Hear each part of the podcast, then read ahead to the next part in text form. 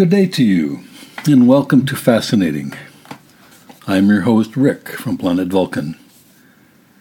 My continuing mission on planet Earth to search for signs of intelligence and to encourage its spread. In a previous installment, I offered some tips to help young listeners along on their quest to achieve higher quality thinking. Continuing in this vein, we will now examine a detail of recent events in Earth's history that illustrates a type of defective thinking that is unfortunately quite widespread among humans, namely the idea that finding somebody to blame when something goes wrong is tantamount to diagnosing what went wrong. My hope is that you will learn to recognize this tactic and see it for what it is. There is no sphere of human activity in which you do not observe this sleight of hand being used. I use the term sleight of hand advisedly because it is clear that many of you do, in fact, understand this tactic for what it is and cynically use it as a method of diverting attention because it works. Fascinating. In this essay, senior contributing editor Prego Denada trains his spyglass on the worldwide financial crisis of 2008 as an illustration of how the blaming tactic works. If you will recall, the commonly accepted explanation for the crisis was and is that the root cause of the crisis was greedy bankers. Prego writes First, some background. In 1984, the Continental Illinois Bank failed due to a combination of sloppy management, bad luck, and outright fraud. Federal banking regulators stepped in and, employing for the first time the doctrine of too big to fail, kept the bank on life support and paid not only those whose deposits were guaranteed, but also paid off creditors who would have lost their investments but for this intervention. Seven years later, they pulled the plug, and the failure of the bank became official. The too big to fail doctrine states that the failure of a big financial institution could create ripple effects throughout the financial system that would be very damaging, if not catastrophic. This belief still dominates, even though it's difficult to imagine a worse catastrophe than the one that occurred anyway under this regulatory regime. Those who were predisposed to believe in regulation on general principles seized upon this doctrine with great enthusiasm, recognizing that it supported their desire for extending and expanding their authority.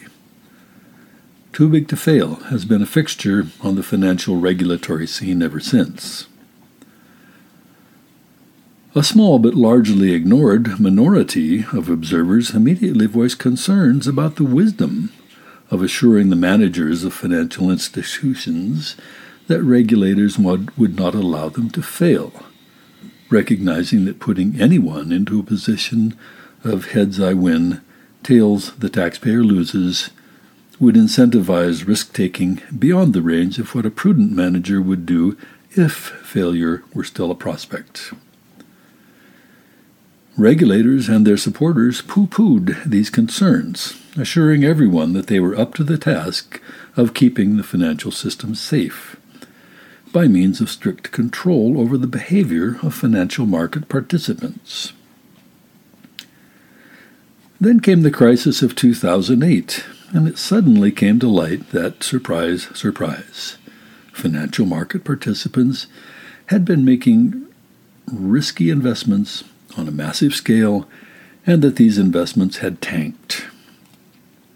Financial markets froze as trust evaporated. Nobody wanted to offer credit without a reasonable expectation of getting their money back. As a substitute for trust, the Federal Reserve flooded the markets with sufficient liquidity so that funds would continue to flow. This colossal regulatory failure was spun by politicians and a sycophantic press as a market failure. And the success of the spin was due to being able to attach blame to people in the banking industry for being greedy. Very few people saw a need to look any deeper than that for an explanation. Not only were regulators able to avoid accountability for the mess they had created by employing the tactic of assigning blame, but they also used the crisis as an excuse to expand their regulatory authority. Never let a good crisis go to waste, as the saying goes.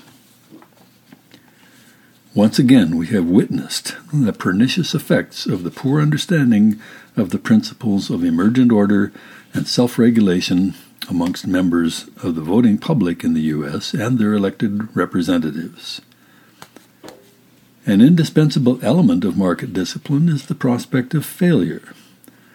Application of the too big to fail doctrine short circuited this natural discipline, as was immediately evident to those who understood emergent order.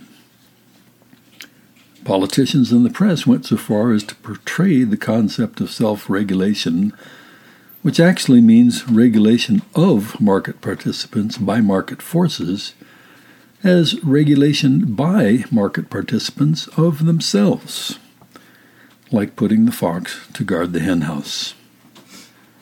It's impossible to say whether those who promoted and continue to promote this idea are stupid or whether they just think we are.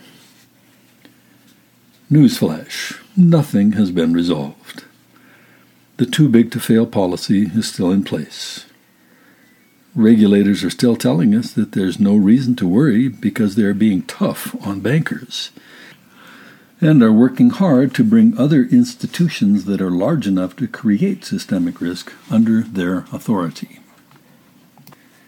We need to understand that even if one believes that regulation can be effective, regulation never occurs without both direct and indirect costs. Do we really want such a tight cocoon of requirements and prohibitions that those being regulated have no room left to maneuver? I believe that regulators getting tough has been and will continue to be both damaging and ineffective, and it's only a matter of time before a bankers abruptly and inexplicably become greedy again. I see a parallel between the behavior of the bankers and the behavior of Physarum, an organism I described in a previous essay. Also known as slime mold, Physarum is an agglomeration of single celled organisms, and it lacks even a rudimentary nervous system. It is able to move by contracting its outer membrane, which squishes the cytoplasm in the direction that it somehow knows to be the right direction. It forages and does other marvelous things in a seemingly intelligent manner. Scientists have been conducting experiments to study and try to explain the behavior of slime mold. Many of these experiments involved sprinkling oat flakes around a concentration of Physarum and observing foraging behavior. The slime mold inevitably finds the oat flakes and does so efficiently. Think of bankers as the cells in the superorganism called the financial market. Bankers collectively respond to incentives, including the incentives regulators put in place, and this response results in an analog of Physarum's foraging behavior. I predict bankers will eventually find more paths to the free goodies we have created with the too big to fail policy, just like slime mold finds the oat flakes. If you sprinkle the oat flakes around, don't be surprised when the slime mold finds it. And don't be surprised if the regulators try to blame the slime mold. Thanks to Prego for this essay. Prego is being modest, by the way. He neglected to mention that he predicted massive regulatory failure as the eventual outcome of the too big to fail policy back in 1984. Earthlings are a fascinating species, and it's surprising to us how well things actually function on your planet, in spite of the things that go on. be sure to have a listen to the next installment. Please provide feedback to these podcasts if you are so inclined. You may contact me by sending an email to Senior Contributing Editor Prego Denada, pregodenada at gmail.com. Live long and prosper.